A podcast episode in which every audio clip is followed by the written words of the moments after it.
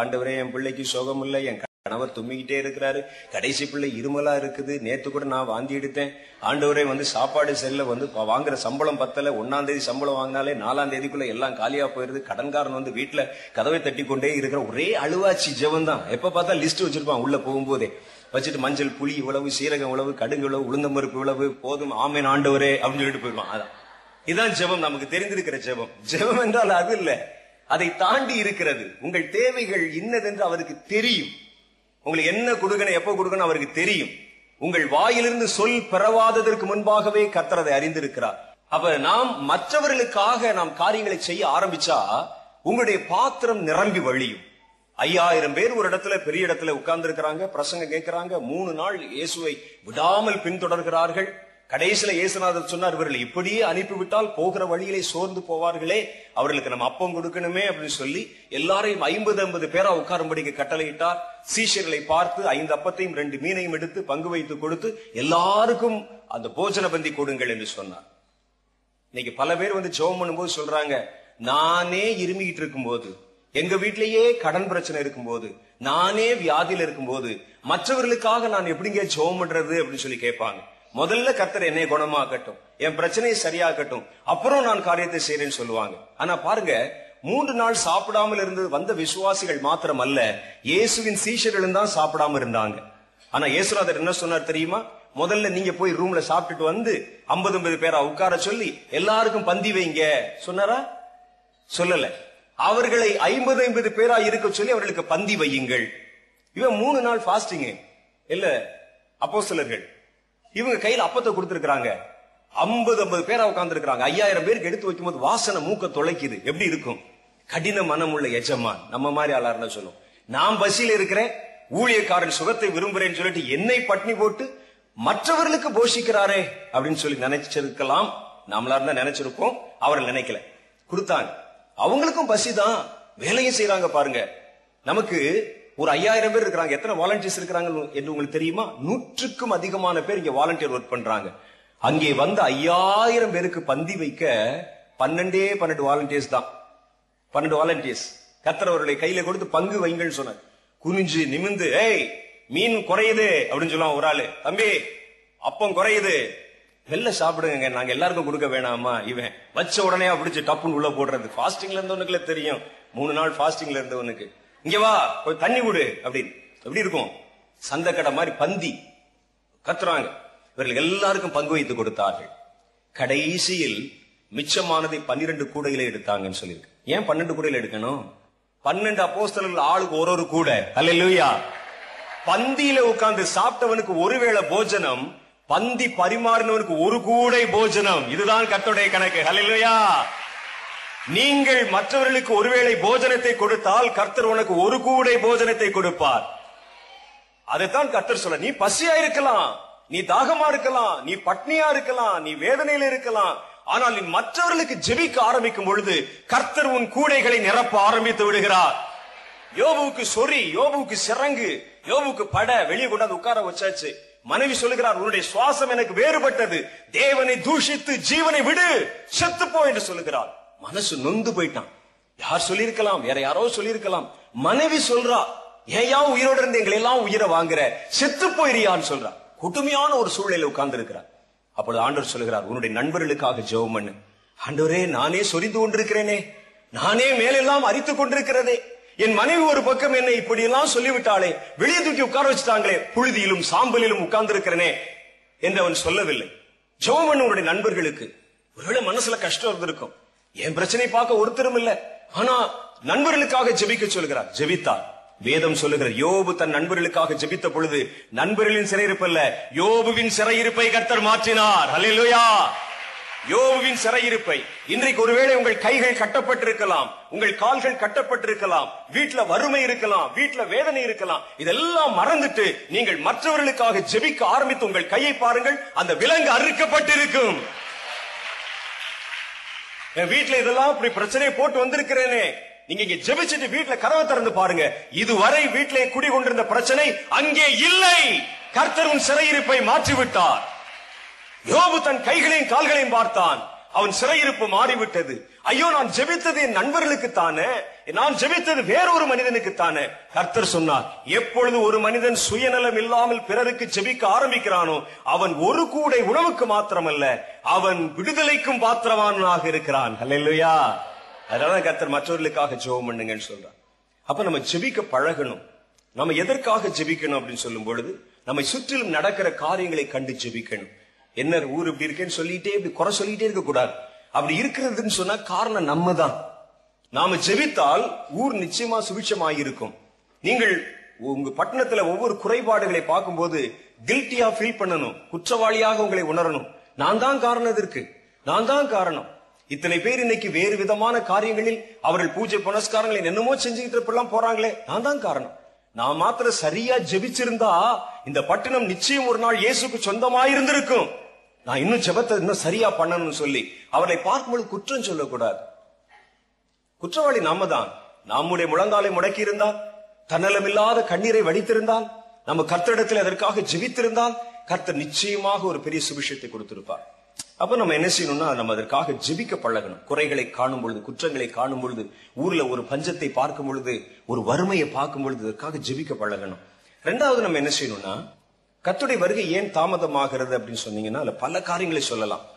யூதர்களுடைய எண்ணிக்கை நிறைவேறணும்னு சொல்லுவாங்க, புறஜாதிகளின் எண்ணிக்கை நிறைவேறணும், எத்தனை பேர் ரட்சிக்கப்படணும் ஒரு கணக்கு இருக்கு, அது நிறைவேறணும்.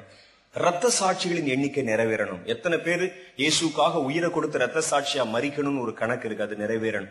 இதை தாண்டி நாலாவது ஒரு காரணம் இருக்கிறது. கர்த்தர் வேத வசனத்தில் சொன்ன வாக்குத்தத்தங்கள் எல்லாம் நிறைவேறணும், ஒண்ணு கூட மிச்சம் இருக்கக்கூடாது. அல்லேலூயா. அப்பதான் இயேசு வருவார். கர்த்தர் நமக்கு வாக்குத்தத்தம் கொடுத்திருக்காரு பாருங்க, அந்த வாக்குத்தத்தம் எல்லாம் நடந்துடணும். அப்ப இயேசு சொன்னார், வேத வார்த்தைகளை அழிப்பதற்கல்ல, அவைகளை நிறைவேற்றுவதற்கே நான் வந்தேன், அதை அவமாக்குவதற்கல்ல, நிறைவேற்றுவதற்காகவே நான் வந்தேன் என்று இயேசு சொன்னார். அப்ப கடைசி காலங்கள் பாத்தீங்கன்னா இந்த மிச்சம் இருக்கிற எல்லா வாக்குத்தத்தங்களும் வேக வேக வேக வேக வேகமாய் நிறைவேறுகிறது நீங்கள் காண்பீர்கள். அது நிறைவேறு தீர்ந்தா தான் இயேசு வர முடியும். ஏதாவது ஒண்ணு கூட பாக்கி இருக்க கூடாது. அப்படி பாக்கி வைப்பாரா இயேசுனார்? பாக்கி வைப்பாரா? ஏன்னா கர்த்தர் சொல்லி இருக்கிறார், வானமும் பூமியும் ஒழிந்து போம், என் வாயின் வார்த்தைகள் ஒழிந்து போகிறது இல்லை. அவர் படைத்த எல்லாவற்றிலும் அவருடைய வார்த்தையை அவர் மேன்மைப்படுத்தி இருக்கிறார்.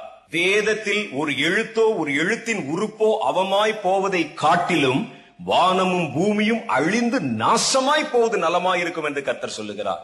அப்ப இந்த வசனத்துக்கு எவ்வளவு முக்கியத்துவம் கொடுக்கிறார் பாருங்க. அப்ப இந்த வார்த்தைகள் நிறைவேற்றப்பட வேண்டும். அப்ப நீங்க என்ன செய்யணும்னா, நிறைவேற வேண்டிய வேத வாக்கியங்களை வாசித்து பார்க்கணும். நீங்க வேத வசனங்களை வாசித்து பார்க்கணும், வாக்கு தத்தங்களை வாசிப்பா தேடணும். பைபிளை சும்மா படிக்கூடாது. சிலர் இந்த நூல் போட்டு படிப்பாங்க. அப்ப நான் ஒரு ஆள்கிட்ட கேட்டேன், என்ன பைபிளை வந்து நூல் போட்டு படிக்கிறேன்னு தெரியுமா? காலையில கர்த்தாவை பேசும் சொல்லிட்டு ஒரு நூல் எடுத்து பைபிள் நடுவில் போட்டு டக்குன்னு திருப்பினா அக்லிஜூசியம். சில இடத்துல போய் பாத்தீங்கன்னா பெரிய கட்டு வச்சிருப்பான். ஐயா, எனக்கு ரொம்ப பிரச்சனையா இருக்குது, ஜோசியம் பார்க்கணுமே. அப்படியா தம்பி, இந்த நூலை போட்டு இழு அப்படின்னு சொல்லுவோம். அந்த கட்டுக்கு நடுவில் அப்படி நூலை போட்டோன்னே எந்த கட்டா வருதோ அதுல பாப்பான். பாத்தியா என்ன படம் வந்திருக்கு, பாத்தியா ஒரு குரங்கு படம் வந்திருக்கு, உன் மனசு மேலுங்கீழ அலைப்பாயுமே. ஆமா, யாருக்காவது அலைப்பாயாம இருக்குமா? கோமால கிடக்கிறவங்களுக்கு சும்மா கிடக்கும் மனசு. மத்த எல்லாருடைய மனசுமே குரங்கு தான், சுத்திட்டு தான் இருக்கும். உன் மனசு அலைப்பாய்ந்து கொண்டே இருக்குமே. ஆமா, இதை பார்த்தா இது வேணும், அதை பார்த்தா அது வேணும் நினைப்பே. ஆமா, இதெல்லாம் மனிதனுடைய குணம். ஜோசியக்காரன் சொல்ல சொல்ல ஆமா ஆமா ஆமான்னு சொல்லும். அது மாதிரி அது அங்க இருக்கும் போது, இப்பதான் நம்ம ரசிக்கப்பட்டமே, நாடில அந்த அவர் வைத்திருக்கிற அந்த ஓலைச்சுவடிகளில் வந்து நூல் போட முடியாது. எங்க நூல் போடுறது? பைபிள் இருக்கவே இருக்கு. பைபிள் காலையில எந்திரிப்பான், கர்த்தாவே நான் இன்றைக்கு போறேன், கிடைக்குமா கிடைக்காதா? தவக்குன்னு ஒரு அப்படி நூலை போட்டு திருப்பி பாப்பா. நீ போகிற காரியம் உனக்கு வாய்க்காது, வாய்க்காதே போம். என்ன ஆண்டவரே, கடைசியில வாய்க்காதே அப்படின்னு வந்துச்சு, இப்ப வாய்க்காம போயிருமோ அப்படின்னு நினைச்சு பயத்தோடது அந்த மாதிரி பாப்பாங்க. நான் ஒருத்தர் சொன்னேன், என்னங்க இந்த மாதிரி நூல் போட்டு படிக்கிறீங்க? அவர் என்கிட்ட சொன்னார், பைபிள் அப்புறம் எதுக்கு நடுவில் நூல் வச்சிருக்காங்க அப்படின்னு கேட்கிறார். பாருங்க, இந்த பாருங்க நூல் இருக்கா உங்க பைபிள? நூல் இருக்கான்னு பாருங்க, இருக்கா? எதுக்கு நூல் போட்டு பாக்குறது? காலையில் எந்திரிச்சு கர்த்தாவே இன்னைக்கு பேசும் சொல்லி இந்த பைபிள் அந்த நூலை ஒரு ஆசீர்வாதம் ஆசீர்வதிச்சு அப்படி தேய்ச்சி விட்டு அபிஷேகத்தை நிரப்பி பைபிள் நடுவில் போட்டு இழு, அப்படியே பைபிள் கிளியட்டு. வசனத்தை தொடர்ச்சியா வாசிக்கணும். கர்த்தர் வார்த்தைகள் மூலம் பேசுவார். ஆராய்ந்து படிக்கணும். கர்த்தருடைய வசனத்தை ஆழமா நுணுக்கமா படிக்கணும். படித்து அதை விளங்கி கொள்ள முயற்சி பண்ணணும். சும்மா ஆரம்ப நிலை கிறிஸ்தவர்கள் தான் வெறும் வாக்குத்தத்தவசனமா படிச்சுட்டு இருப்பாங்க. இந்த வார்த்தைகளை நல்லா ஆராய்ந்து படிக்கணும். ஆண்டவருடைய வார்த்தைகளை, வசனங்களை சங்கீதம் 119 நீங்க வீட்டுல போய் படிச்சு பாருங்க. எப்படி பைபிள் படிக்கணும்னு எழுதியிருக்கும், வசனத்துடைய மேன்மை என்ன என்று எழுதியிருக்கும், எப்படிலாம் வேதத்தை ஆராய்ந்து பார்க்கணும் அப்படின்னு எழுதியிருக்கும். அப்ப இந்த ஆராய்ந்து பார்க்கும்பொழுது நம்ம என்ன செய்யணும்னா, இன்னும் நிறைவேற வேண்டிய தீர்க்க தரிசனங்கள், நிறைவேற வேண்டிய வாக்கு தத்தங்கள் என்னென்ன என்பதை குறித்து வைத்துக் கொண்டு அவைகளை சொல்லி நீங்கள் ஜெபம் பண்ணணும். ஆண்டவரே, இந்த வார்த்தை சீக்கிரம் நிறைவேறணும், இந்த வார்த்தை சீக்கிரம் நிறைவேறணும் சொல்லி அந்த வார்த்தைக்காக நம்ம அதிகமா ஜெபம் பண்ணணும். இதுக்காக கர்த்தருடைய பாதத்தில் மன்றாடி ஜெபம் பண்ணணும். அதுல மாதிரி நம்ம பைபிள் எடுத்து நம்ம படித்து பார்க்கும் பொழுது நிறைவேற வேண்டிய ஒரு வார்த்தையை நான் உங்களுக்கு சுட்டி காட்ட விரும்புகிறேன். யோவான் சுவிசேஷத்துல 14வது அதிகாரம் 12வது வசனம் இயேசு சொல்றார், மெய்யாகவே மெய்யாகவே நான் உங்களுக்கு சொல்லுகிறேன், நான் என் பிதாவிடத்தில் போகிறபடியால் என்னை விசுவாசிக்கிறவன் நான் செய்கிற கிரியைகளை தானும் செய்வான், இவைகளை பார்க்கிலும் பெரிய காரியங்களையும் செய்வான். இயேசு ஒரு வாக்குத்தத்தம் சொல்லிட்டு போயிருக்கிறார், ஒரு பிராமிஸ் நம்ம கொடுத்திருக்கிறார். என்னை விசுவாசிக்கிறவன் நான் செய்த இந்த காரியங்களை செய்வான், இதை பார்க்கிலும் பெரிய காரியங்களை செய்வான். இன்னைக்கு புதிய ஏற்பாட்டு காலம் துவங்கி, திருச்சபையின் காலம் துவங்கி இது வரைக்கும் 2010 வருஷம் ஆயிருச்சு. இயேசு செய்த அதே மாதிரியான அற்புதங்களை செய்த தேவ மனிதர்களை நீங்க பார்த்திருக்கீங்களா இது வரைக்கும்? அப்போஸ்தலர்கள் பேதுரு, யோவான் அதே மாதிரி செய்திருக்கிறாங்களா? கடல்ல நடந்திருக்கணும், 5 அப்போ 2 மீன் எடுத்து 5000 பேருக்கு பங்கு வச்சிருக்கணும். இன்னும் இயேசு செய்த எத்தனையோ அற்புதங்கள், எழுதப்படாத அற்புதங்கள் எல்லாம் இருக்கு. செஞ்சிருக்காங்களா? 1-2 செஞ்சிருக்கிறாங்க. அப்புறம் சுவிசேஷம் அறிவிச்சிருக்கிறாங்க. இயேசு சொன்னார், நான் செய்த மாதிரி இதே மாதிரி தானும் செய்வான். பார்த்ததில்லை, நாம் இதுவரைக்கும் பார்த்ததில்லை. இயேசு செய்ததை மாதிரி ஒரு வேளை செஞ்சிருக்கலாம். இயேசு செய்ததை விட பெரிய காரியங்களை செய்த ஊழியக்காரர்களை பார்த்திருக்கீங்களா உங்க சரித்திரத்துல? கண்டிப்பா பார்த்திருக்க முடியாது. ஆனா இனிமே பாப்பீங்க. அல்லேலூயா! ஏனென்றால் வானமும் பூமியும் ஒழிந்து போம், தேவனுடைய வாயிலிருந்து புறப்பட்ட வார்த்தை ஒரு நாளும் ஒழிந்து போகாது. கடைசி காலத்துல ஒரு சந்ததி எழும்பும். இந்த சந்ததி கர்த்தருடைய நாமத்தினாலே தன் கை விரல்களை நீட்டினால் அற்புதங்கள் நடக்கிறது இந்த உலகம் பார்க்க போகுது. அல்லேலூயா! ஏன்னா அந்த வார்த்தை நிறைவேறணுமே. அப்படி ஒரு சந்ததி இதுவரைக்கும் வரல. ஆனா எப்பொழுதுமே வராமல் போய்விடக் கூடாது. அது வரும். எப்பங்க வரும்? இது கடைசி காலம் இருக்கிறது. எங்களுடைய அனுமானம் சரியா இருக்குமானா? நாங்க பைபிளை படிச்சு பாக்குறோம், தரிசனங்களை பாக்குறோம், தேவனோட பேசுறோம். அனுமானம் சரியா இருக்குமானால் இதுதான் கடைசி தலைமுறையாக இருப்பதற்கு வாய்ப்பு இருக்கிறது. இதுக்கு மேல வேறொரு தலைமுறை இருக்குமா என்று எங்களுக்கு தோன்றவில்லை. நடக்கிற காரியங்களை பார்த்தா இதுதான் கடைசி தலைமுறையா இருக்கணும். அப்படியானால் இந்த தலைமுறைக்குள்ளே இந்த வார்த்தை நிறைவேறி ஆக வேண்டும். தேவனை, இயேசுவை விசுவாசிக்கிறவன் அவர் செய்ததை போலவே செய்ய வேண்டும், அதற்கு மேலும் செய்ய வேண்டும். அப்படிப்பட்ட ஒரு தலைமுறை எழும்ப போகுதுன்னு கர்த்தர் சொல்லுகிறார். அல்லேலூயா! கர்த்தர் 10 பேரை உயிரோடு எழுப்புனா இவன் பாக்குறவன் எல்லாம் உயிரோடு எழுப்புவான். அல்லேலூயா! கல்லறையில போய் நின்னு அவன் ஜெபமனா கல்லறைகள் திறந்து ஜனங்கள் உயிரோடு எழும்புவாங்க. மரித்து போனவர்களை, பிரேதங்களை அவர்கள் கைகளை தொட்டு எழுந்திரு தபித்தாளே என்று சொல்லி அவர்களை எழுப்பிவிட போறாங்க. கை கால்கள் உடைந்து போனவர்கள், ஊனமுற்றவைகள், நசல் கொண்டவைகள், பார்வை இழந்தவைகள், பேச முடியாதவர்களை பார்த்து தேவனுடைய வார்த்தையினாலே கட்டளையிட்டு அவர்கள் சொல்ல போகிறார்கள். கர்த்தருடைய வேதம் அப்படி சொல்லுது. அது வரும் ஒரு தலைமுறை. எப்பங்க வரும்? எப்போ வருமா? இல்ல, ஒருவேளை கர்த்தருக்கு சித்தமானால் அது நீயாய் கூட இருக்கலாம். யாருக்கு தெரியும்? அல்லேலூயா! அப்படிப்பட்ட தலைமுறை இந்த கூட்டத்தில் உட்கார்ந்து இருக்கலாம். யாருக்கு தெரியும்? ஒருவேளை நான் இங்க நின்று பேசுறதை கேட்டு நீ கைதட்டி கொண்டு கூட இருக்கலாம். யாருக்கு தெரியும்? கர்த்தர் சொல்லுகிறார், நீயே அந்த மனுஷன், நீயே அந்த மனுஷன், உன்னால் தான் அது நடக்க போகிறது என்று கர்த்தர் சொல்லுகிறார். இந்த தலைமுறை நான் எழுப்பி, இந்த தலைமுறையின் மூலமாக என்னுடைய அற்புதத்தை வெளிப்படுத்தி, என்னுடைய மகிமை வெளிப்படுத்தி, நான் எத்தனை பராக்கிரமம் நிறைந்த தேவன் என்பதை இந்த உலகத்திற்கு வெளிப்படுத்தி காண்பிக்க போகிறேன் என்று கர்த்தர் சொல்லுகிறார். அப்ப பாருங்க, சீக்கிரம் ஒரு தலைமுறை வருது. இது சும்மா சோம்பேறி தலைமுறையா இருக்காது. ஏதோ நம்ம வந்த உடனே, ஐயா எனக்கு கையெல்லாம் வலிக்குது, காலெல்லாம் வலிக்குது, தலைவலியா இருக்குது அப்படின்னு சொன்னா 7 வாரம் சர்ச்சுக்கு வா, அப்புறம் சரியா போன்னு சொல்றது இல்லை. அல்லது என்ன ஜெபம் பண்ணி கொடுக்குறேன், இப்படி போட்டுக்கிட்டே வா, கொஞ்சம் கொஞ்சமா குணமாகும் என்று சொல்லுகிறது இல்ல. பைபிளை நல்லா படுற, அப்பதான் சரியா போயிருந்து சொல்லி தலையில தட்டுறது இல்ல. வருகிறவனை, வந்த எவனையும் வெறுமையாய் அனுப்பாமல் ஒவ்வொருவரையும் கர்த்தருடைய நாமத்தை கொண்டு பலத்த அற்புதங்களை செய்கிற ஒரு தலைமுறை எழும்பும் என்று சேனைகளின் கர்த்தர் சொல்லுகிறார். அந்த நாள் இந்த நாள் தான் வரும். அவர்கள் பெரிய பெரிய வால்போஸ்ட் அடிக்க மாட்டாங்க, எங்களை மாதிரி பெரிய பெரிய நோட்டீஸ்களை போட மாட்டாங்க. சர்வ சாதாரணமான மனிதர்களா இருப்பாங்க. எளிய முறையிலே இயேசுவை போல நடந்து ஊழியம் செய்யறவங்களா இருப்பாங்க. படாடபத்தை விரும்ப மாட்டாங்க. விளம்பரத்தை விரும்ப மாட்டாங்க. இயேசு சொல்லி இருக்கிறார், எங்களுக்கு வாக்கு கொடுத்திருக்கிறார், ஒரு தலைமுறை வரும், அந்த தலைமுறை படாடோபத்தை விரும்பாது, ஆடம்பரத்தை விரும்பாது. அது என்னை போல ஒரு காற்று எப்படி இருக்குமோ, அக்னி ஜுவாலை எப்படி இருக்குமோ, என் ஊழியக்காரனும் அப்படியே இருக்கிறான் என்று சொல்லியது போல அவன் வருவான், நிற்பான், அற்புதம் செய்வான், போய்கொண்டே இருப்பான். அவனுடைய பேர் என்னங்க? யாரோ ஒரு ஆள் வந்தானே, தொட்டானே, பேர் என்ன என்று கேட்பதற்கு முன்ன காணாம போயிருவான். யார் தொட்டது? இயேசு தொட்டார் என்று இந்த உலகம் சொல்ல போகிறது. இயேசுவின் அற்புதத்தை இந்த உலகம் பார்க்க போகிறது. ஒரு தலைமுறை வரும். இயேசு அந்த தலைமுறை எழுப்பி கொண்டிருக்கிறார். அது நடக்கும். இப்படிப்பட்ட வாக்குத்தத்தங்கள் மேல கை வச்சு நீங்க ஜெபிக்கணும். ஆண்டவரே, நீர் செய்த அற்புதங்களை அவர்கள் தானும் செய்வார்கள், இதைவிட பெரிய காரியத்தை செய்வார்கள் என்று இனி வரப்போகிற ஒரு பெரிய தலைமுறை ஊழியர்களை குறித்து சொல்லி இருக்கிறீங்களே, அந்த தலைமுறை ஊழியத்தை நானும் இருக்கணும். ஆண்டவரே, இந்த வார்த்தையை நிறைவேற்றும், அதை என்னிலே ஆரம்பியும் என்று நீங்கள் சொல்லணும். அல்லேலூயா. எங்கேயோ ஆரம்பிச்சு யார்கிட்டயோ வந்து முழங்கால் போடுறது இல்ல, நீங்க சொல்லுங்க, உங்களுடைய வார்த்தை நிறைவேறட்டும், அது என்னிலே துவங்கட்டும் என்று சொல்லுங்க. கர்த்தர் நிச்சயமாய் உன்னிலே ஆரம்பிப்பார். ஒரு பெரிய விடுதலையின் எழுப்புதல் வருகிறது. இயேசு என்றால் யார் என்பதை இந்த உலகம் காண போகிறது. அல்லேலூயா. இயேசுவை பற்றி பிரசங்கித்து இயேசுவை நாம் நிரூபித்த காலங்கள் போக, இயேசுவின் அற்புதத்தை காண்பித்து ஜனங்களை கர்த்தரிடத்திலே கொண்டு வர போகிறோம். அல்லேலூயா.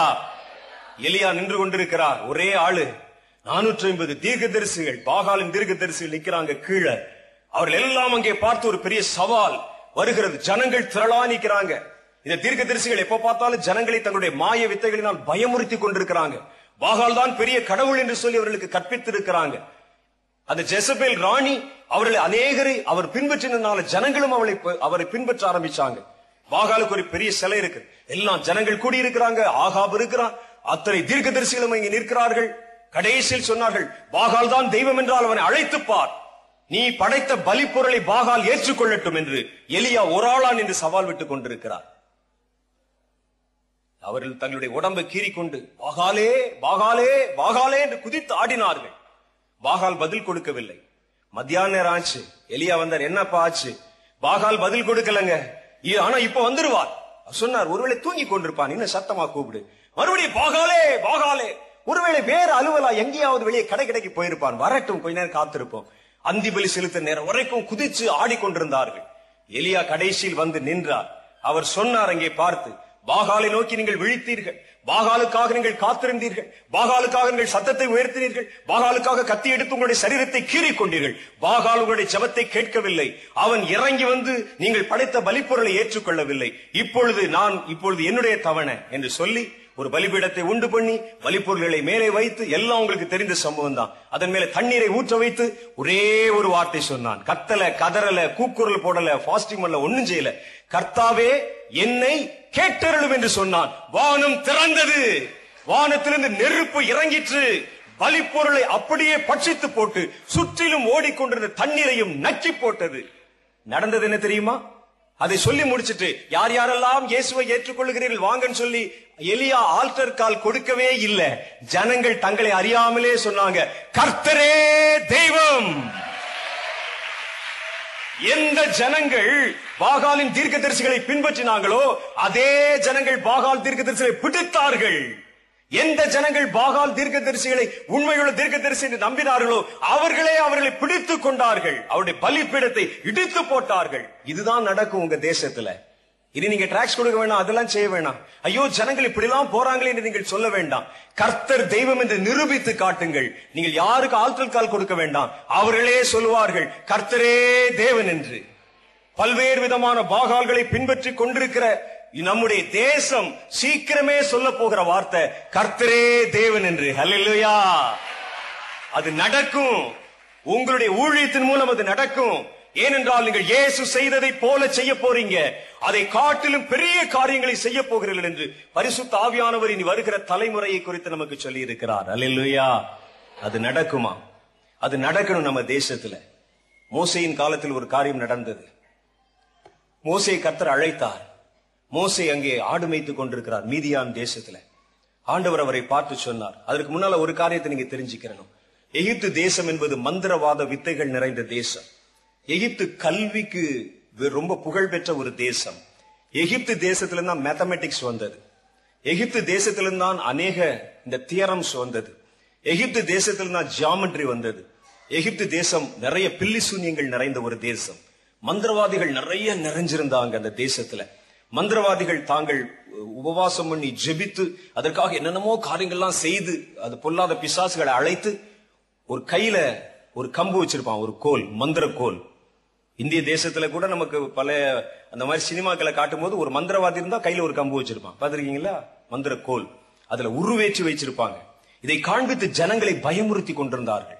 பார்வோனை பயமுறுத்தி கொண்டிருந்தார்கள். அவர்களை பயமுறுத்தி, அவர்கள் தொட்டா அது நடக்கும், அவர்கள் செய்தது வைத்தெல்லாம் அந்த காரியமெல்லாம் நடக்கும். எல்லாருடைய கையிலும் அந்த கோல்கள் இருந்தது. மீதியான் தேசத்திலே ஆடு மேய்த்து கொண்டிருந்தான் மோசே. திடீரென்று பார்க்கிறார், ஒரு சின்ன முள் செடி, செடி அப்படி பற்றி எரியுது, ஆனா செடி கருகல, தீ இருக்குது, புதுமையான காட்சியா இருக்கிறது என்று பக்கத்தில் போய் பார்க்கலாம் என்று அவர் போகிறார். அப்போ சத்தம் கேட்குது, மோசே, நீ நிற்கிற இடம் பரிசுத்தமான பூமி, உன் பாதரட்சைகளை கலச்சி போடு. கலச்சி போட்டார். கர்த்தர் பேசுறார் அவரோட, சமஸ்த இஸ்ரவேல் ஜனங்களையும் அழைத்து வரும்படிக்கு நான் உனக்கு கட்டளை கொடுக்கிறேன். நான் எப்படி ஆண்டவரே போவேன்? நான் நீர் அனுப்பினீர் என்று சொன்னால் அவர்கள் எப்படி நம்புவார்கள் என்று அவன் கேட்கிறான். அப்பொழுது சொல்கிறார், உன் கையில என்ன வச்சிருக்கிற? ஆடு மேய்க்கிற ஒரு கம்பு வச்சிருக்கிறேன், அந்த கம்பை கீழே போடு. கம்பை கீழே போட்டா பாம்பா மாறிடுச்சு. மறுபடியும் உன் கையை நீட்டி அந்த சர்ப்பத்தை எடு. அந்த கையை நீட்டி அந்த பாம்பு எடுத்தோடனே மறுபடியும் கோலாய் மாறிவிட்டது. இதை கொண்டு போய் பார்வோனுக்கு முன்பாக உன்னை காண்பி, ஜனங்களுக்கு முன்பாக உன்னை காண்பி, அப்பொழுது அவர்கள் அதை ஏற்றுக்கொள்வார்கள் என்று சொன்னார். உடனே நேரா இஸ்ரவேல் ஜனங்களிடத்திலே மோசே போனார். கர்த்தர் எங்கூட பேசினார் மீதியான் தேசத்தில் இருந்த பொழுது. அவர் என்னை உங்கள் மேல் ஒரு அதிகாரியாய் தலைவராய் வைத்து உங்களை எல்லாம் விடுதலை செய்வதற்கு கர்த்தர் என்னை எழுப்பியிருக்கிறேன் என்று சொல்லி இருக்கிறார்.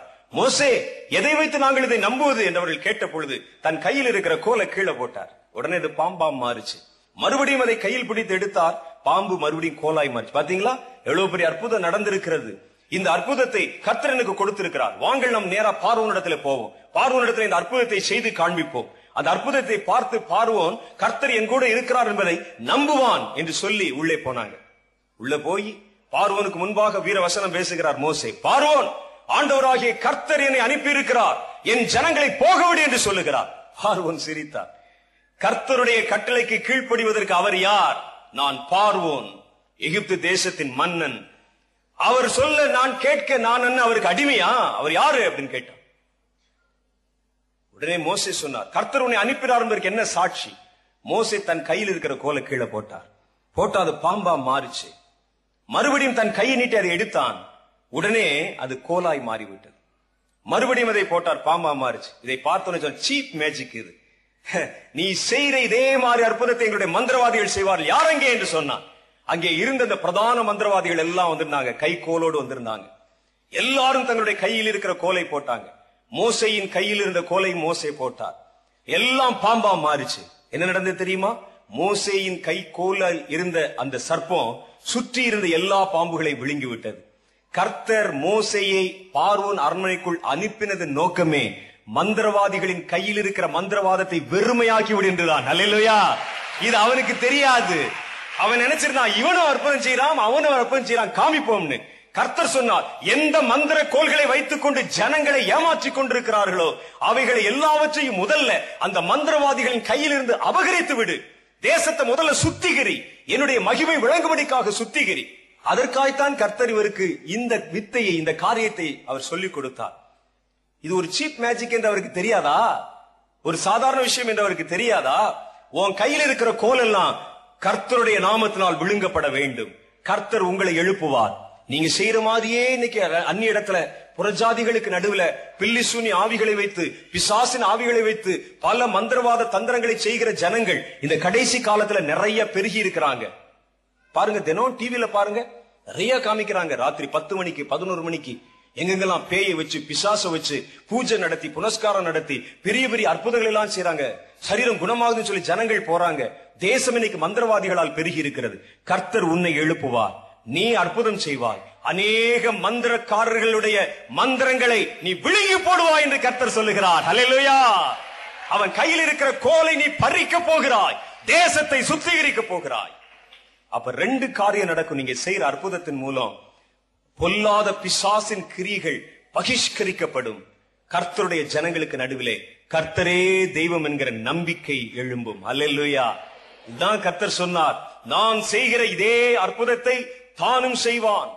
ஆனால் கடைசி காலத்தில் வருகிற என்னுடைய பிள்ளைகள் என்னுடைய திருச்சபை இனி வருகிற கடைசி கால சந்ததி என்னை காட்டிலும் பெரிய காரியங்களை செய்வான் என்று கர்த்தர் மெய்யாகவே மெய்யாகவே நமக்கு சொல்லி இருக்கிறார். அது வரப்போகுது.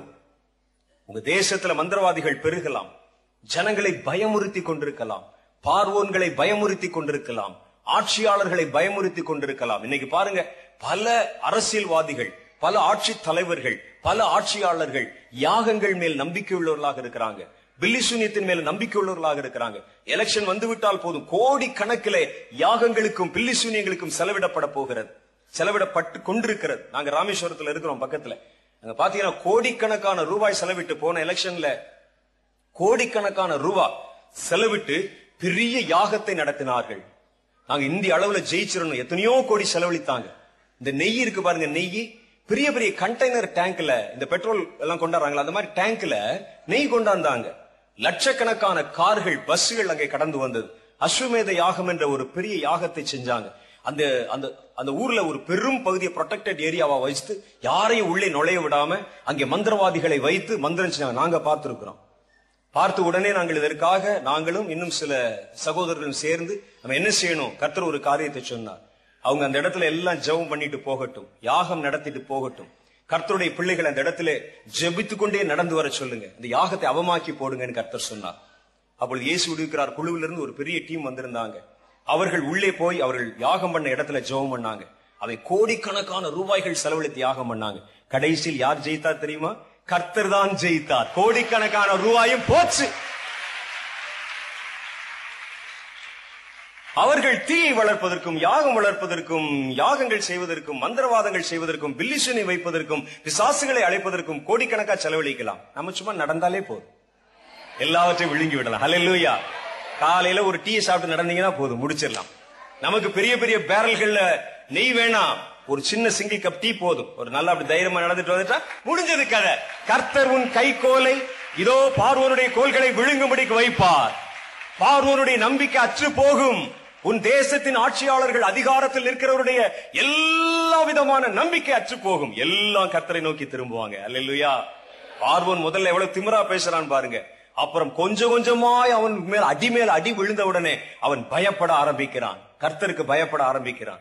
அவருடைய மனசு அப்படியே அலைபாய ஆரம்பிக்குது, கர்த்தர் பக்கம் திரும்ப ஆரம்பிக்குது. இதுதான் கர்த்தருடைய வேதம் நமக்கு சொல்லுகிறது. கடைசி காலத்தில் ஒரு தலைமுறை எழும்பும், நீ பார்வோனுடைய கைகோல்களை விழுங்க போகிற கர்த்தருடைய சர்ப்பமாய் இருக்க போகிறாய். ஹல்லேலூயா! கர்த்தர் உன்னை அப்படித்தான் எழுப்ப போகிறார், உருவாக்க போகிறார். அது வரும். தேசமெல்லாம் இன்னைக்கு தீட்டுப்பட்டு போயிருக்கிறத பாக்குறோம். உலகமெல்லாம் இன்னைக்கு பொல்லாத நம்பிக்கைகளின் பின்னால் கடந்து போயிருக்கிறத பாக்குறோம். எல்லா மாயஜாலங்களிலும், மந்திரவாதங்களிலும், பில்லி சூனியங்களிலும், ஜோதிடத்திலும் நாங்கள் நம்பிக்கை கொண்டிருக்கிறத பாக்குறோம். கர்த்தர் சொல்லுகிறார், தேசம் சுத்திகரிக்கப்பட வேண்டாமா? ஜனங்கள் சுத்திகரிக்கப்பட வேண்டாமா? அவர்கள் அந்த பொல்லாத பிசாசுகளை வைத்து செய்கிற எல்லா மாய தந்திரங்களும் அவர்கள் கையிலிருந்து கைப்பற்றப்பட வேண்டாமா? அப்படியானால் மோசே நீ எழும்பணும்னு கர்த்தர் சொல்றார். நான் செய்கிற இதே அற்புதங்களை தானும் செய்வான், இதை காட்டிலும் இன்னும் பெரிய காரியங்களை செய்வான். அவங்க எப்போ வருவாங்கன்னு நினைக்கிறீங்க நீங்க? இது வரைக்கும் வரல, இனிமேல் வராமல் இருந்துருவாங்களா? இயேசு செய்ததை விட பெரிய காரியத்தை செய்ய போகிறவர்கள். பைபிள்ல இல்லாத பெரிய காரியம், இயேசு செய்ததை விட பெரிய காரியம், ஒரு அற்புதமான காரியத்தை செய்ய ஒரு கூட்டம் வரும். அது இந்த வாக்குத்தத்தம் நமக்கு சொல்லுது. இயேசுநாதர் சும்மா சொல்லியிருப்பார் நினைக்கிறீங்களா? ஒரு உற்சாகப்படுத்தி விடுவோமே அப்படின்னு சொல்லியிருப்பாரா? போப்பா போ, ஏன் ஆண்டவர் நடக்கல? அதெல்லாம் ஒரு உற்சாகத்துக்கு சொன்ன வார்த்தை. இயேசு அப்படி சொல்லுவாரா? கர்த்தர் சொன்னால் சொன்னதே, அவர் எழுதினால் எழுதினதே, அதை மாற்ற ஒருவனாலும் முடியாது. நடக்கும், நடந்தே தீரும் என்று கர்த்தருடைய வேதம் சொல்லுகிறது. சீக்கிரது நடக்கும். எப்ப நடக்கும்? இன்னும் கொஞ்ச நாள் இருக்குதா? 100 வருஷம் இருக்குதா? இல்ல, நடக்கும். நடக்க ஆரம்பித்து விட்டது. ஒருவேளை இன்னைக்கே நடக்கலாம், யாருக்கு தெரியும்? ஒருவேளை இப்பவே நடக்கலாம், யாருக்கு தெரியும்? அந்த தலைமுறை எழும்புமா? எழும்பலாம். இன்னைக்கே நடக்கலாம், யாருக்கு தெரியும்? கர்த்தர் கண்டிப்பா இந்த காரியத்தை நிறைவேற்றியே தீர்வார். ஒரு புதிய அபிஷேகம் கடந்து வரும், ஜனங்களை இது நிரப்பும், நெருப்புமயமாய் கடந்து வரும். நீ வானத்துக்கு கட்டளையிடப் போகிற ஒரு தேவ சந்ததி என்பதை ஞாபகத்தில் வைத்துக்கொள். வானத்தை கட்டவும் கட்டவிழ்க்கவும்.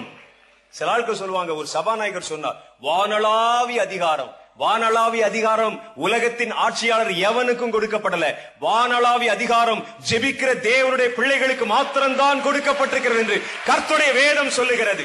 வானத்தை கட்டவும் கட்டவிழ்க்கவும் உனக்கு அதிகாரம் உண்டு என்று கர்த்தர் சொல்லுகிறார். வானளாவிய அதிகாரமாம் யார் இடத்துல வந்து சொல்ற? ஜெபிக்கிற நமக்குத்தான் அந்த வானளாவிய அதிகாரம். மேகத்துக்கு கட்டளை கொடுக்கலாம். நீங்கள் யோசுவா கட்டளையிட்டான், இதோ புறப்பட்டு வரும் சூரியனே சந்திரனே உன் ஸ்தானத்தில் நில் என்று சொன்னான். அப்படியே நின்றது என்று கர்த்தருடைய வேதம் சொல்லுது. என்ன நினைத்துக் கொண்டிருக்கிறீர்கள்? ஜெபிக்கிறவனை. அல்லேலூயா. ஜெபிக்கிறவன் அணுகுண்டுகளை விட பயங்கரமானவன். அவனுடைய ஆற்றல் பல அணுகுண்டுகளை விட பயங்கரமான ஆற்றல் நிறைந்தது. உன் கையில் இருக்கிற ஆயுதங்களை அதன் கூர்களை முறித்து போடும் வல்லமை நிறைந்தது. ஜெபிக்கிறவன் பார்த்தா சாதாரணமா தான் இருப்பான். மெலிஞ்சி ஒல்லியா கருப்பா இருப்பான். ஒரு முக்காடு போட்டு ஒன்னு ஒரு டம்ளரை கொடுத்துக்கும் இருப்பான். ஆனால் அவருடைய ஜெபம் இருக்கிறது பாருங்க, அது வானத்தையும் பூமியும் அசைக்கக்கூடியது. கர்த்தர் சொல்லுகிறார், நாம பலவீனர் தான், நம்மை அனுப்பின கர்த்தர் பலவான், அவர் பலவீனர் அல்ல. உங்கள் அதிகாரம் வானளாவிய அதிகாரம். நீங்களா உங்களை குறைத்துக் கொள்ளாதீங்க. என் அதிகாரம் வானளாவிய அதிகாரம். கர்த்தரின் கைகளில் அதை கொடுத்திருக்கிறார். வேதம் அதை சொல்லுகிறது. இவைகளை பார்க்கிலும் பெரிய காரியங்களை செய்வீர்களாம். அந்த செய்யற தலைமுறை வரும். நான் அதை எதிர்பார்த்து கொண்டிருக்கிறேன். ஒருவேளை அந்த தலைமுறையில் நான் இருக்கிறான் என்று எனக்கு தெரியல. எங்களுக்கு வயசாயிருச்சு. நேற்று ஒருவர் வந்து சொன்னார், சாதையாவை பார்த்துட்டு அப்படியே குறுகுறுன்னு பார்த்துட்டே இருந்தார். நேற்று ராத்திரி ஒரு விஷயம் சொல்றேன் அப்படின்னு சொன்னார். என்ன? டிவியில பார்க்கும்போது வயசான தாத்தா மாதிரி இருக்கீங்க, நேரா பார்த்தா கொஞ்சம் வாலிபரா இருக்கிறீங்களே அப்படின்னு சொல்லி. என்ன வயசு இருக்கும் அப்படின்னு கேட்டார். அவர் அப்படியே சாதுரியமா சிரித்து தன் வயசை சொல்லவில்லை. என்ன வயசு இருக்கும்? ஒரு 40 இருக்குமா அப்படின்னு கேட்டார். ஆனா டிவியில பார்த்தா 80 தெரியுதுங்க. டிவியில பார்த்து கேமராமேன்ல எல்லாம் மாத்தணும், முதல்ல 80 தெரியுதுங்க அப்படின்னு சொல்றாங்க. அப்படின்னு நீங்க சொல்லுங்க, அவருக்கு எவ்வளவு வயசு இருக்கும்? 70? சரி, அவர் அவர் அவர் வயசுல பெரியவரா நான் பெரியவனா? எப்படி தெரியுதா?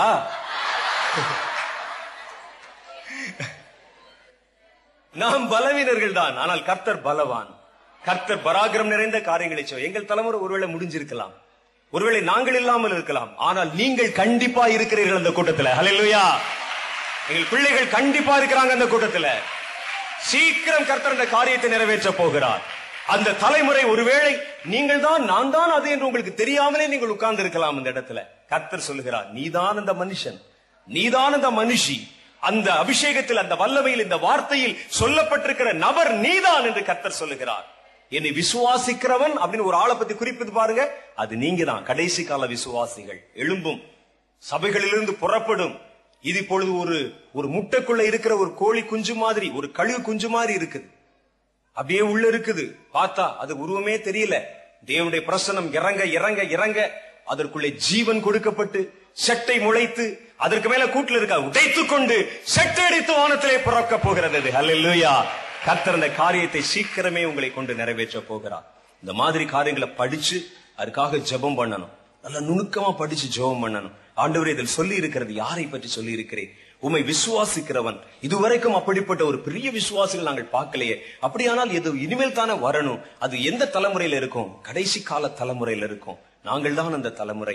ஒருவேளை அது நானா இருந்தால், ஆண்டவரே அந்த தலைமுறை இதுவா இருந்தால் உம்முடைய வார்த்தையை நிறைவேற்றும், அதை என்னிலே ஆரம்பியும் என்று கேளுங்கள். கர்த்தர் அப்படிப்பட்ட மனிதர்கள் தான் எதிர்பார்க்கிறார். யாரை நான் அனுப்புவேன்? யார் நம்முடைய காரியமாய் போகிறான் என்று கர்த்தர் கேட்கும்போது என்ன எழுப்பும் நான் போகிறேன்னு சொல்லணும். நம்ம ஜெபம் பண்ணும்போது ஆண்டவர்ட்ட என்ன சொல்லணும் தெரியுமா? இந்த வார்த்தை நிறைவேற்றுங்க ஆண்டவரே. எங்கேயோ இல்ல, அமெரிக்காவில எழுப்புதல் தாரும், ஆப்பிரிக்கால இல்ல, என்னிலே முதல்ல ஆரம்பிங்க அப்படின்னு கர்த்தரிடத்துல கேட்கணும். எங்க சபையில ஆரம்பிங்க, எங்க குடும்பத்துல ஆரம்பிங்க, அங்கே இருக்கிற எங்களுடைய ஜெப குழுல ஆரம்பிங்க என்று தேவனிடத்துல கேட்கணும். இதுதான் காலம்னா நம்ம இப்ப கேட்போம், ஆண்டவரே இந்த வார்த்தையை ஆரம்பிங்க, இப்பவே இங்கேயே ஆரம்பிங்க.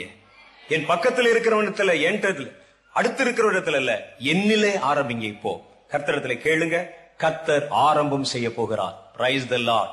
நீங்கள் எழும்ப போறீங்க. கர்த்தருக்கு பெரிய காரியம் செய்ய போறீங்க. தேசத்தை சுத்திகரிக்க போறீங்க. தேசத்தின் நம்பிக்கை கர்த்தரை நோக்கி திருப்ப போறீங்க. நீங்கள் தேவனை விசுவாசிக்கிறவர்கள். அவர் செய்த கிரியைகளை தானும் செய்வீர்கள்.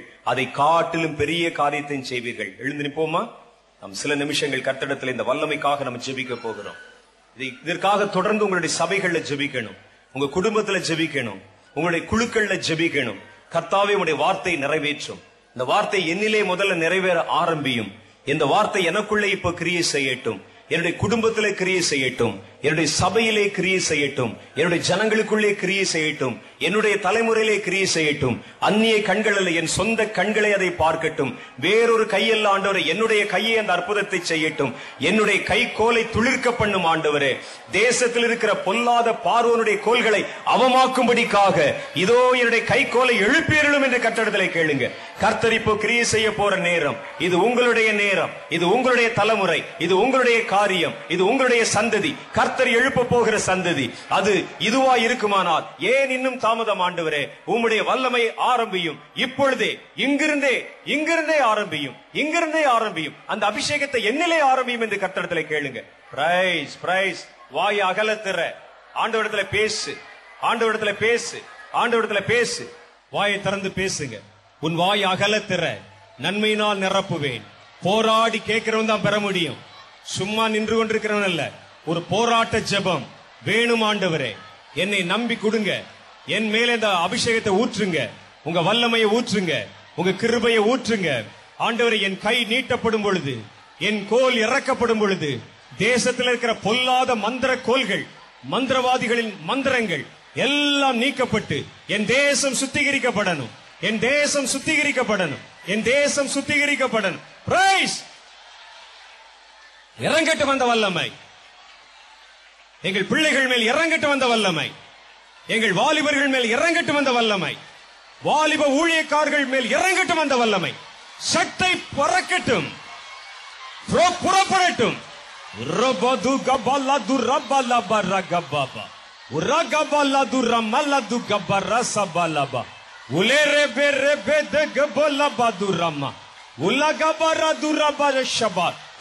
வந்த வல்லமை, இறங்கட்டு வந்த வல்லமை, இறங்கட்டும் அந்த வல்லமை.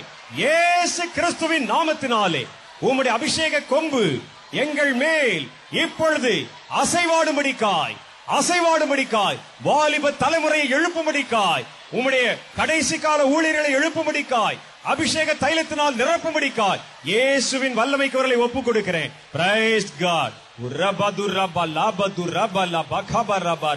ஊற்றுங்க, ஊற்றுங்க, ஊற்றுங்க, உங்க அபிஷேக தைலத்தை எங்கள் மேல ஊற்றுங்க. Thank you Lord, thank you Lord, thank you Lord. Praise the Lord. ஊற்றப்பட வேண்டும் உம்முடைய உன்னதத்தின் ஆவியின் வல்லமை. Thank you Lord. கேளுங்க, கேளுங்க, கேளுங்க, கேளுங்க. பாத்திரம் நிரம்பி வழியும்படிக்கா. போதாது, போதாது, நிரம்பி வழியணும். போதாது. ஊற்றப்பட வேண்டுமே உன்னதத்தின் ஆவி, உயிர்ப்பிக்க வேண்டும் என்னை தேவா. முன்மாரியாக அன்று பொழிந்திட்ட ஆவியே பின்மாரியாக என்மேல் பொழிந்திடுமே. ஊற்றப்பட வேண்டுமே உன்னதத்தின் ஆவி, உயிர்ப்பிக்க வேண்டும் இப்போ தேவா. முன்மாரியாக அன்று பொழிந்திட்ட ஆவியே பின்மாரியாக என்மேல் பொழிந்திடுமே. பொழிந்திடும் வல்லமை உன்னதத்தின் வல்லமை, ஆவியின் வல்லமை, அகினியின் வல்லமை. பொழிந்திடும் வல்லமை உன்னதத்தின் வல்லமை, ஆவியின் வல்லமை, அகினியின் வல்லமை. பொழிந்திடும் வல்லமை உன்னதத்தின் வல்லமை, ஆவியின் வல்லமை, அகினியின் வல்லமை. ஊற்றப்பட வேண்டுமே உன்னதத்தின் ஆவி, உயிர்ப்பிக்க வேண்டும் எங்களை தேவா. முன்மாரியாக அன்று பொழிந்திட்ட ஆவியை பின்மாரியாக என்மேல் பொழிந்திடுமே. பொழிந்திடும் வல்லமை உன்னதத்தின் வல்லமை, ஆவியின் வல்லமை, அகினியின் வல்லமை. பொழிந்திடும் வல்லமை உன்னதத்தின் வல்லமை, ஆவியின் வல்லமை, அகினியின் வல்லமை. பொழிந்திடும் வல்லமை உன்னதத்தின் வல்லமை, ஆவியின் வல்லமை, அகினியின் வல்லமை. வல்லமை உண்டு, உண்டு அற்புத வல்லமை இயேசுவின், இயேசுவின் இரத்தத்தால். வல்லமை உண்டு, உண்டு அற்புத வல்லமை இயேசு கிறிஸ்துவின் இரத்தத்தினால். வல்லமை உண்டு, உண்டு அற்புத வல்லமை இயேசுவின், இயேசுவின் இரத்தத்தால். வல்லமை உண்டு, உண்டு அற்புத வல்லமை இயேசு கிறிஸ்துவின் இரத்தத்தினால். வல்லமை உண்டு, உண்டு அற்புத வல்லமை இயேசுவின், இயேசுவின் இரத்தத்தால். வல்லமை உண்டு, உண்டு அற்புத வல்லமை இயேசு கிறிஸ்துவின் இரத்தத்தினால். பொழிந்திடும் வல்லமை உன்னதத்தின் வல்லமை, ஆவியின் வல்லமை, வல்லமை.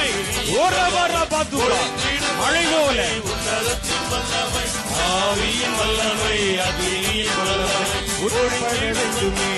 உன்னதத்தின் ஆவி உயிர்ப்பிக்க வேண்டுமே. பின்மாரியாக என்று பொழிந்திட்ட ஆவியை பின்மாரியாக என்று பொழிந்திடுமே.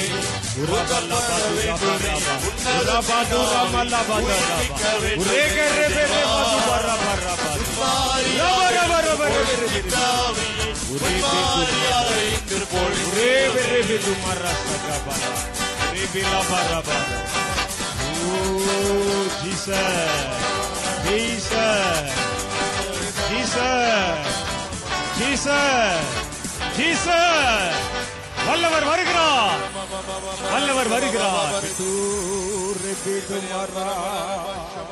ஓ ஜீசஸ் உல்லை பிதுமா சகா பருமா.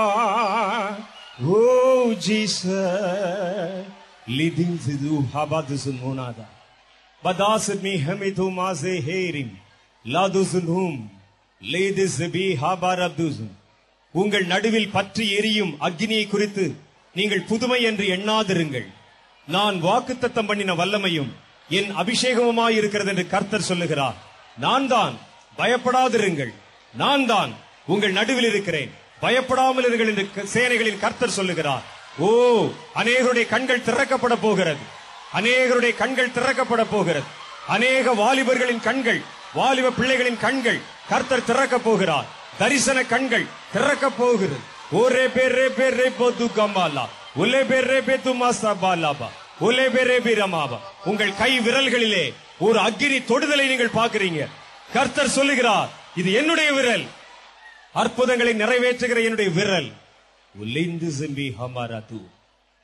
உங்கள் வலது கையின் மேல வேறொரு கை அப்படியே அப்படியே வைக்கப்படுகிறதை போல சிலர் உணர்கிறீர்கள்.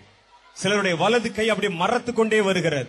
Praise the Lord. கர்த்தர் சொல்லுகிறார், உன் கைகளிலே நான் இதோ அந்த அற்புத வல்லமை தந்து கொண்டிருக்கிறேன், பெற்றுக்கொள். வேறொரு தருணம் அல்ல, இப்போ இப்போ இங்க உன் மேல வல்லமை வருகிறது என்று கர்த்தர் சொல்லுகிறார்.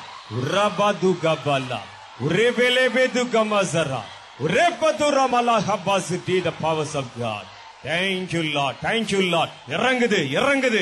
உங்கள் கையின் மேல ஒரு மின்சார அதிர்ச்சி போல, மின்சார அதிர்ச்சி போல உன் வலது கையில ஒரே பதுகபலா பது வேறொரு கை, வேறொரு கை ஒரே பது பரபது ஓலே பெரே பெரே புலவ அப்படியே கட்டையா மொத்தமா தெரியுது உன் மேல. பெட்டாபலா துரபா கைகள் மறத்து கொண்டிருக்கிறது. ஒலே பெரே பெரு சிலருக்கு அது நெருப்பை போல மாறுகிறது, தீ போல மாறுகிறது. உன் கையை நீட்டும் பொழுதே நான் அற்புதங்களை செய்ய போகிறேன், பெற்றுக்கொள் பெற்றுக்கொள் பெற்றுக்கொள். சீக்கிரமே சீக்கிரமே செட்டை எடுத்து புறப்படு.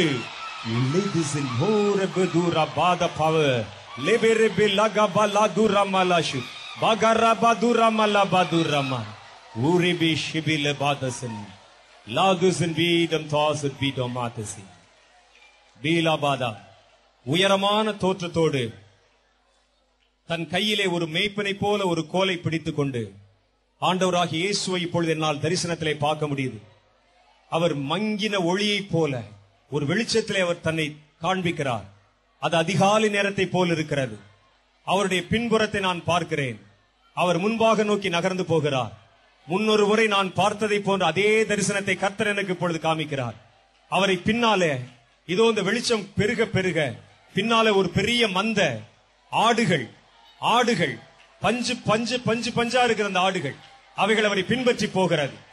அவர் ஒரு பெரிய ஆற்றங்கரை நோக்கி அவைகள் அழைத்து சென்று கொண்டு போகிறார். அப்பொழுது வானத்திலிருந்து சத்தம் உண்டாகிறது, நானே நல்ல மேய்ப்பன், என்னை பின்பற்றுகிறவன் அவன் ஒரு நாளும் இருளிலே நடவான், நான் அவர்களை அமர்ந்த தண்ணீர்களில் கொண்டு போய் விடவும் இதோ பசும்புல் வெளியிலே மேய்த்து செல்லவும் நான் கடந்து வந்திருக்கிறேன். என்னை பின்பற்றி வா, என்னை பின்பற்றி வா, என்னை பின்பற்றி வா, என் சந்ததியே என்னை பின்பற்றி வா, மகிமையை பார்க்க போகிறாய், மகிமையை பார்க்க போகிறாய் என்று கர்த்தர் சொல்லுகிறார். இப்பொழுது அவர் திரும்ப, அவருடைய வஸ்திரம் இரத்த வர்ணமாயிருக்கிறது. அவருடைய முகத்தை என்னால பார்க்க முடிகிறது. அது மஞ்சள் நிறமான ஒளி நிறைந்ததாய் காணப்படுகிறது. ஆண்டவராகிய கர்த்தர் சொல்லுகிறார், இந்த ஜனங்களுக்கு நான் சமாதானத்தை தருகிறேன், வல்லமையை தருகிறேன், மகிமையான கிரிகளை செய்யும்படிக்கான என் ஜனங்களை தேடி இங்கே நான் வந்திருக்கிறேன் என்று கர்த்தர் சொல்லுகிறார். Thank you Lord, thank you Lord, Thank you Lord. Thank you Lord. உன்னை தேடிக் கொண்டிருக்கிறேன், உன்னை தேடிக் கொண்டிருக்கிறேன், நீ எனக்கு வேண்டும், நீ எனக்கு வேண்டும், என் கண்கள் உன்னை நோக்கி பார்க்கிறது என்று கர்த்தர் சொல்லுகிறார். பெற்றுக்கொள், பெற்றுக்கொள், பெற்றுக்கொள், பெற்றுக்கொள், பெற்றுக்கொள். இறங்கட்டும், இறங்கட்டும், இறங்கட்டும். Read Gosam Bala Duraishi through the powers of God. Levirembe Hambara Kabara Durumu. El Shai Maladusate the Shada. Barbeta Kabala Sudbe the power. Bobarama Kabreduduma Jesus. Thank you Lord. Thank you Lord. Thank you Lord. Thank you Lord. அநேகருடைய கண்கள் திறக்கப்படுகிறதை கர்த்தர் காண்பிக்கிறார் இப்போ. Thank you Lord. அநேகருக்கு தரிசன வரம் தரப்படுகிறது. அநேகருக்கு இதுவரைக்கு தெளிவில்லாமல் தெரிந்த பல காட்சிகள் இப்பொழுது தெளிவாய் தெரிய ஆரம்பிக்குது. Thank you Lord. கர்த்தருடைய வருகை மின்னலை போல இறங்கி கொண்டிருக்கிறது.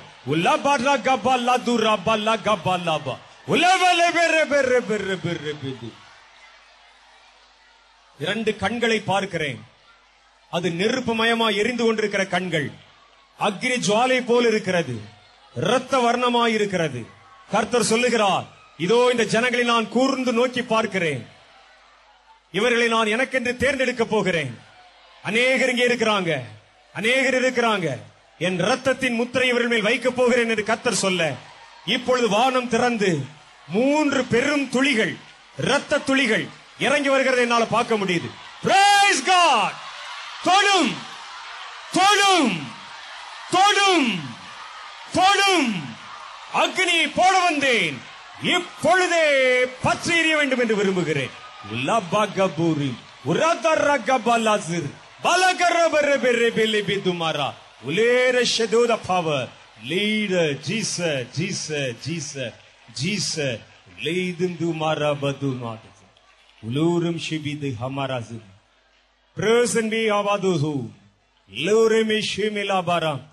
எவன் மேல் இரக்கமாய் இருக்க சித்தமாயிருப்பேனோ அவன் மேல் இரக்கமாயிருப்பேன், எவன் மேல் உருக்கமாயிருக்க சித்தமாயிருக்கிறேனோ அவன் மேல் மனதுருகுகிறேன்.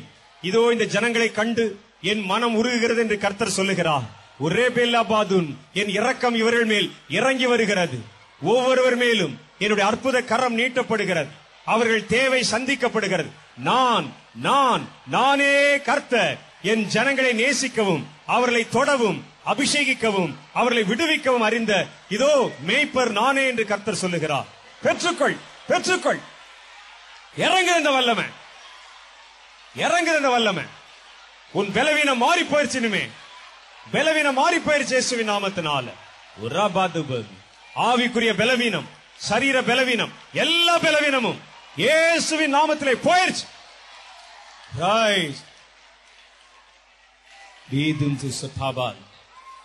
கீழ்வான திசையிலே, கிழக்கு திசையில கீழ்வானத்திலிருந்து மேகங்கள் புறப்பட்டு மேல் நோக்கி வருகிறது நான் பார்க்கிறேன்.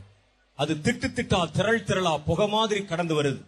அந்த மேகம் கூட்டம் அப்படியே கடந்து வந்து இந்த இடம் முழுவதை நிரப்புகிறதை காண்கிறேன். உங்கள் தலைகளுக்கு மேல் அது உருண்டு வருகிறத பார்க்கிறேன். கர்த்தர் சொல்லுகிறார், இதோ என் மகிமை வெளியரங்கமாகும், என் ஜனங்களை இது நிரப்பும், என் வல்லமைகளை மூடும், என் ஜனங்களை நான் திருப்தி செய்வேன், என் ஜனங்களுடைய தேவைகளை சந்திப்பேன்.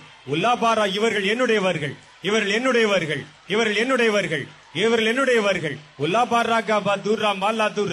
தொடட்டும், தொடட்டும், தொடட்டும். இவர்களில் ஆவிக்குரிய நன்மைகளுக்கு மாத்திரமல்ல, சரீர பிரகாரமான தேவைகளுக்காக வந்தவர்களும் திரளாக இருக்கிறார்கள். ஆனால் நானோ அவர்களுக்கும் இரக்கம் செய்து அவருடைய சரீரத்தின் பலவீனங்களை மறைந்து போக பண்ணுகிற தேவன். இப்பொழுது நானே என் கரத்தை நீட்டு அவர்களை தொடுகிறேன், நானே என் கரத்தை நீட்டு அவர்களை தொடுகிறேன். அவன் அவருடைய விசுவாசத்தின் அளவைக்கு தக்கதாக இப்பொழுதே அற்புத வல்லமை அவர்கள் சரீரங்கள் மேல் இறங்கி வருகிறது. வியாதிகள் மறைகிறது, கட்டிகள் மறைகிறது. ஓலை பொல்லாத பிசாசின் கிரிகள் நசரேயனாகிய இயேசுவின் நாமத்தினால் கட்டவிழ்க்கப்படுகிறது இப்போ. பெற்றுக்கொள், பெற்றுக்கொள், பெற்றுக்கொள், வல்லமையை பெற்றுக்கொள். பொல்லாத பில்லிசூனி ஆவிகள், உன் வியாபாரத்திற்கு விரோதமாக எழுப்பப்பட்ட பொல்லாத பில்லிசூனி ஆவிகள், உன்னை நடுத்தெருவுக்கு கொண்டு வருவதற்காக இதோ கடந்து வந்திருக்கிற பில்லிசூனி ஆவிகள், வியாபாரத்தில் தொடர்ந்து நஷ்டம்.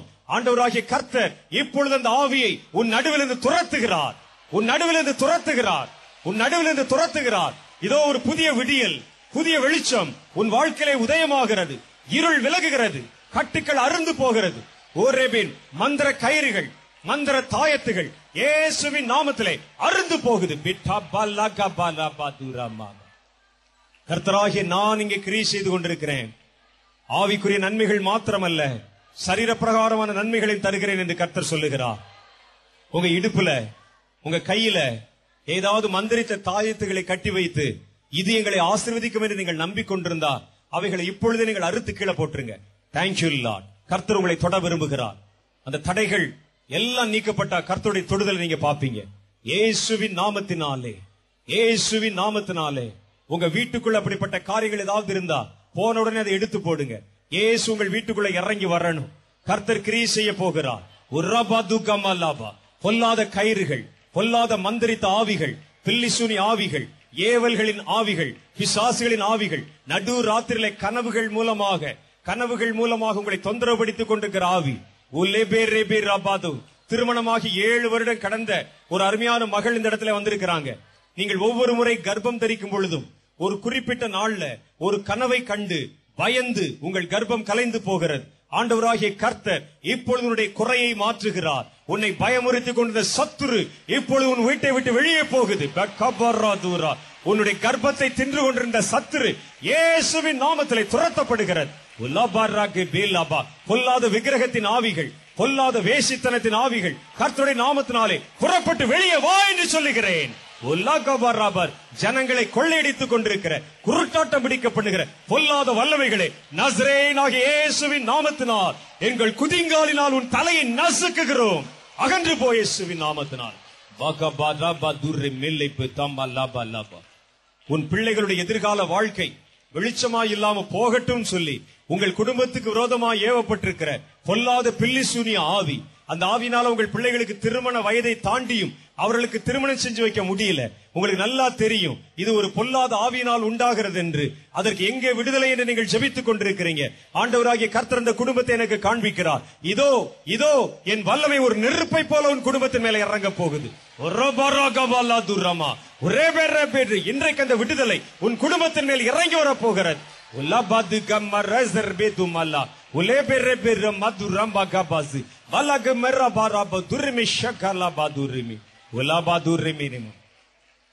கைகளிலும் கால்களிலும் பற்றுகள், சரீரத்தில் தோல் வியாதி, அது தலைமுறையில் அநேகம் பேருக்கு தொடர்ந்து வந்து கொண்டே இருக்கிறது. அது ஒரு பொல்லாத ஆவியினால் வருகிறது என்று உங்கள் மனதில் நீங்கள் நினைத்துக் கொண்டே இருக்கிறீங்க. ஆண்டவராகிய கர்த்தர் இப்பொழுது உங்கள் குடும்பத்தின் நடுவில் இருந்து அந்த சாபத்தை மறைந்து போக பண்ணுகிறார். அந்த தோல் வியாதி என்ற சாபம் உன் குடும்பத்தை விட்டு மறைந்து போக போகுது.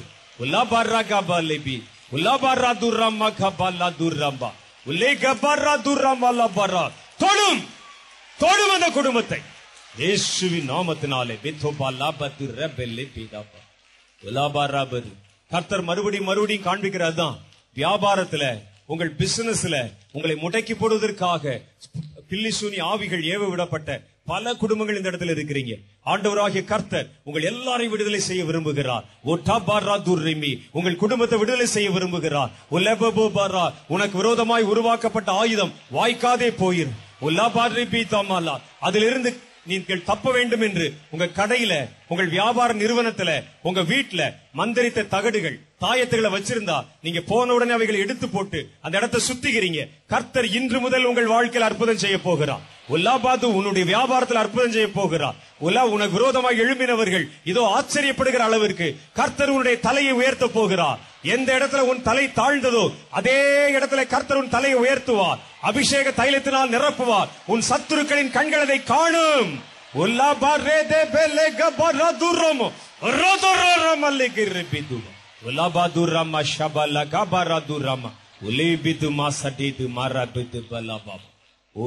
சகல வியாதிகள், வேதனைகள், குடல் இறக்க நோய் இயேசுவின் நாமத்தினாலே கர்த்தர் அநேகரை குணமாக்கி கொண்டிருக்கிறார்.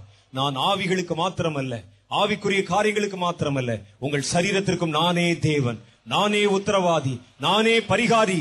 இதோ சிலுவையில் சிந்தின என்னுடைய ரத்தத்தை பார். இறங்கின 3 துளிகளில் ஒன்று உன் ஆவியையும், இதோ மற்றொன்று உன்னுடைய ஆத்மாவையும், 3வது துளி உன் சரீரத்தையும் சுத்திகரிக்கப்படவும் என்னோடு இணைக்கப்படவும் உங்கள் நடுவில் இறங்கி வரவில்லையா என்று கர்த்தர் கேட்கிறார். இறங்கட்டும், இறங்கட்டும், இறங்கட்டும், இறங்கட்டும், இறங்கட்டும், இறங்கட்டும்.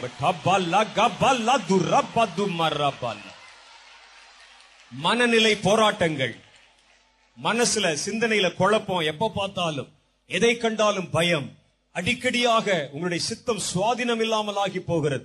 இயேசுவின் நாமத்தினாலே எல்லா உடைந்த இருதயங்களை, உடைந்து போன நினைவுகளை, மழுங்கி போன நினைவுகளை கர்த்தருடைய இரத்தத்தின் வல்லமை பொழுது தொடுகிறது இயேசுவின் நாமத்தினால. சோர்வின் ஆவிகள், உங்கள் நினைவுகளை மழுங்க பண்ணுகிற ஆவிகள், நினைவாற்றலை மழுங்க பண்ணுகிற எண்ணங்கள் இயேசுவின் நாமத்திலே கர்த்தருடைய இரத்தம் உன்னை பலப்படுத்துகிறது.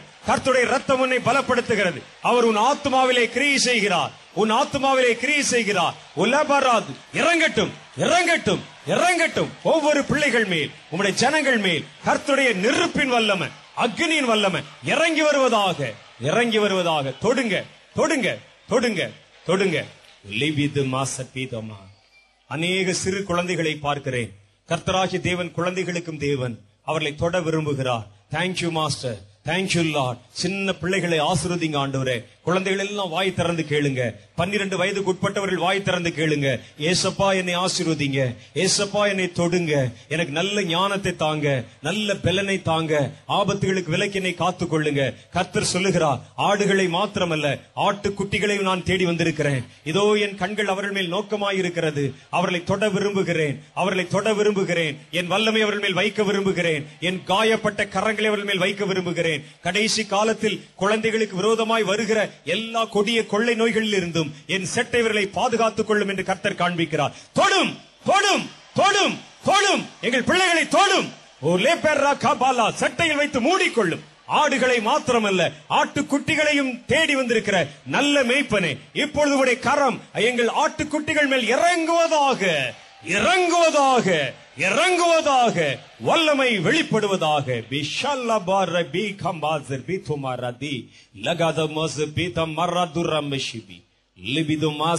சின்னதும் பெரிதுமான கர்த்தருடைய ஊழியத்தை செய்யும் ஊழியக்காரர்களே, தேவனாகிய கர்த்தர் சொல்லுகிறார், உங்கள் உத்தரவாதம் பெரிதாயிருக்கிறது, உங்கள் உத்தரவாதம் பெரிதாயிருக்கிறது. உங்கள் கூட்டை விட்டு வெளியே வாருங்கள், உங்கள் போர்வையை விலக்கிவிட்டு உங்கள் படுக்கையை உதறி போடுங்கள். வீணான காரியங்களிலே மனதையும் நேரத்தையும் செலவிடாதிருங்கள்.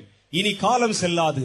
அவன் அவன் இதோ தனக்கு நியமிக்கப்பட்டிருக்கிற ஓட்டத்திலே சிவிங்கியை போல ஓடவும், கழுகை போல செட்டை அடிக்கவும் இப்பொழுது நான் உங்களை தேர்ந்தெடுத்துக் கொண்டிருக்கிறேன். மேய்ப்பர்களே, இனி வருகிற இதோ ஒரு புதிய காலம் உண்டு. அப்பொழுது பலவீனப்பட்ட சின்ன மேய்ப்பன் என்பவனும் 5000 ஆடுகளை மேய்ப்பான் என்று கர்த்தர் சொல்லுகிறார்.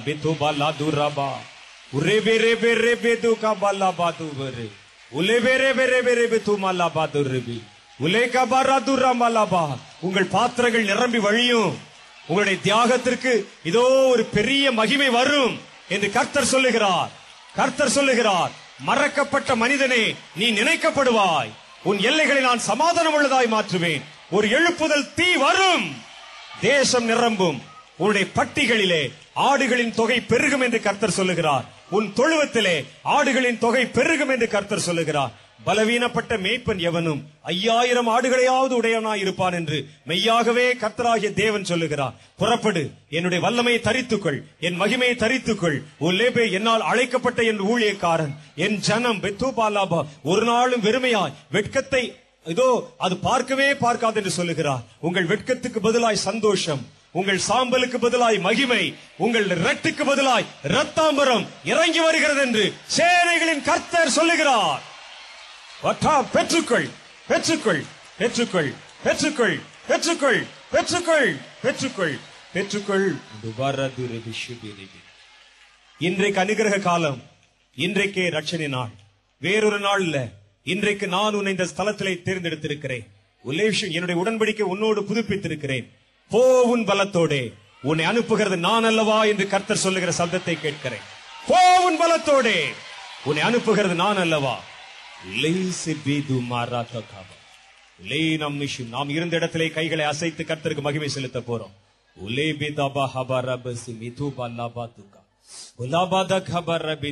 கர்த்தர் எத்தனை பெரியவர், கர்த்தர் எத்தனை பெரியவர், கர்த்தர் எத்தனை பெரியவர், கர்த்தர் எத்தனை பெரியவர். வித்துமரை ஜீசஸ் ஊலா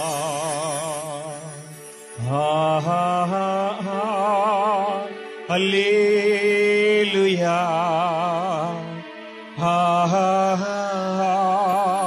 பிரைஸ் காலுயா அல்லே. தேசமே பயப்படாதே, மகிழ்ந்து களிகூறு, சேனைகளின் கர்த்தர் உன் அருகில் இருக்கிறார்.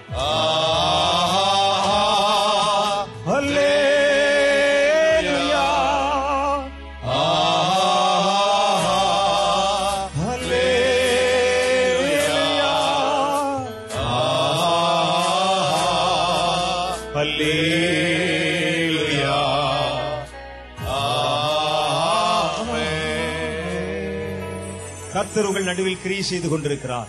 கர்த்தர் உங்களை நினைத்திருக்கிறார், அவர் உங்களை ஆசீர்வதித்திருக்கிறார். இது ஏதோ ஒரு கூட்டத்தில் உண்டான ஒரு உணர்ச்சி அல்ல, ஒரு உற்சாகம் அல்ல. வானத்தையும் பூமியும் படைத்த தேவனால் உண்டான அபிஷேகமும் கர்த்தருடைய வல்லமையுமாயிருக்கிறது என்று சேனைகளின் கர்த்தர் சொல்லுகிறார்.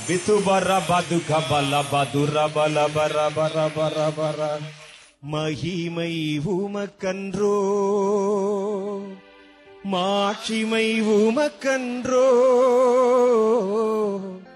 மகிமை உமக்கன்றோ. எல்லாரும் சேர்ந்து மாட்சிமை உமக்கன்றோ,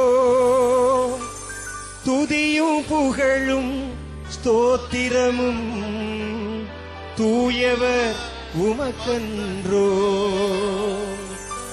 துதியும் புகழும் ஸ்தோத்திரமும் தூயவர் உமக்கன்றோ.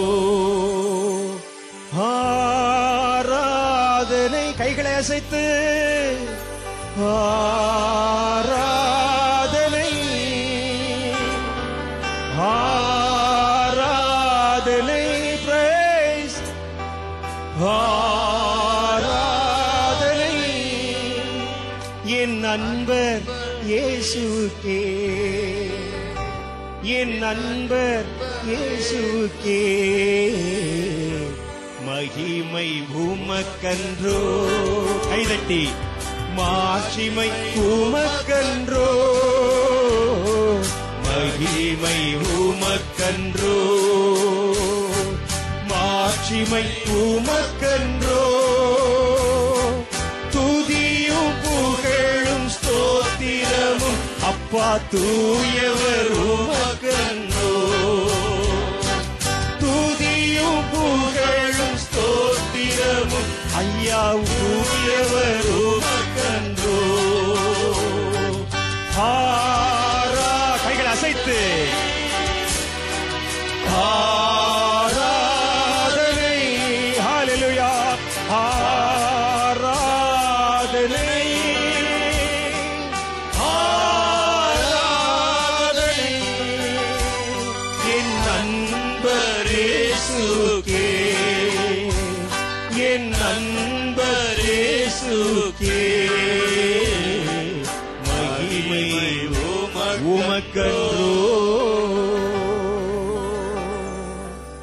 Hallelujah, Hallelujah,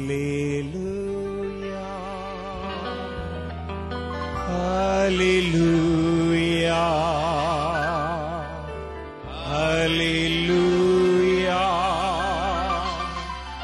Hallelujah,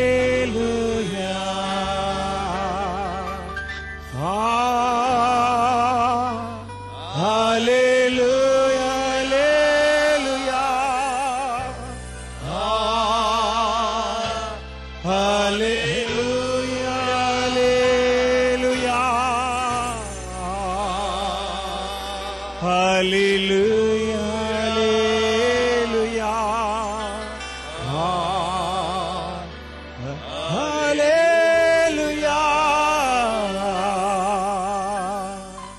அன்பும் இரக்கம் நிறைந்தங்கள் பரலோக பிதாவே, விரும்புவதற்கும் வேண்டிக் கொள்வதற்கும் விண்ணப்பிப்பதற்கும் அதிகமான கிரியைகளை செய்கிறவர்களே, ஆண்டவரை தகுதியற்ற பாத்திரங்களாகிய நாங்கள் அழைத்த பொழுது பரலோகத்தை விட்டு எங்கள் நடுவில் இறங்கி வந்தவரே, தம்முடைய விலையேற பெற்ற இரத்தத்தை எங்களுக்காக சிந்தினவரே, ஆவி ஆத்மா சரீரத்தை குணமாக்கும்படிக்காக 3 துளி ரத்தத்தினால் இந்த நாளில் உம்முடைய ஜனங்களை தொட்டவரே, உமக்கு கோடான கோடி ஸ்தோத்திரங்களை செலுத்துகிறேன்.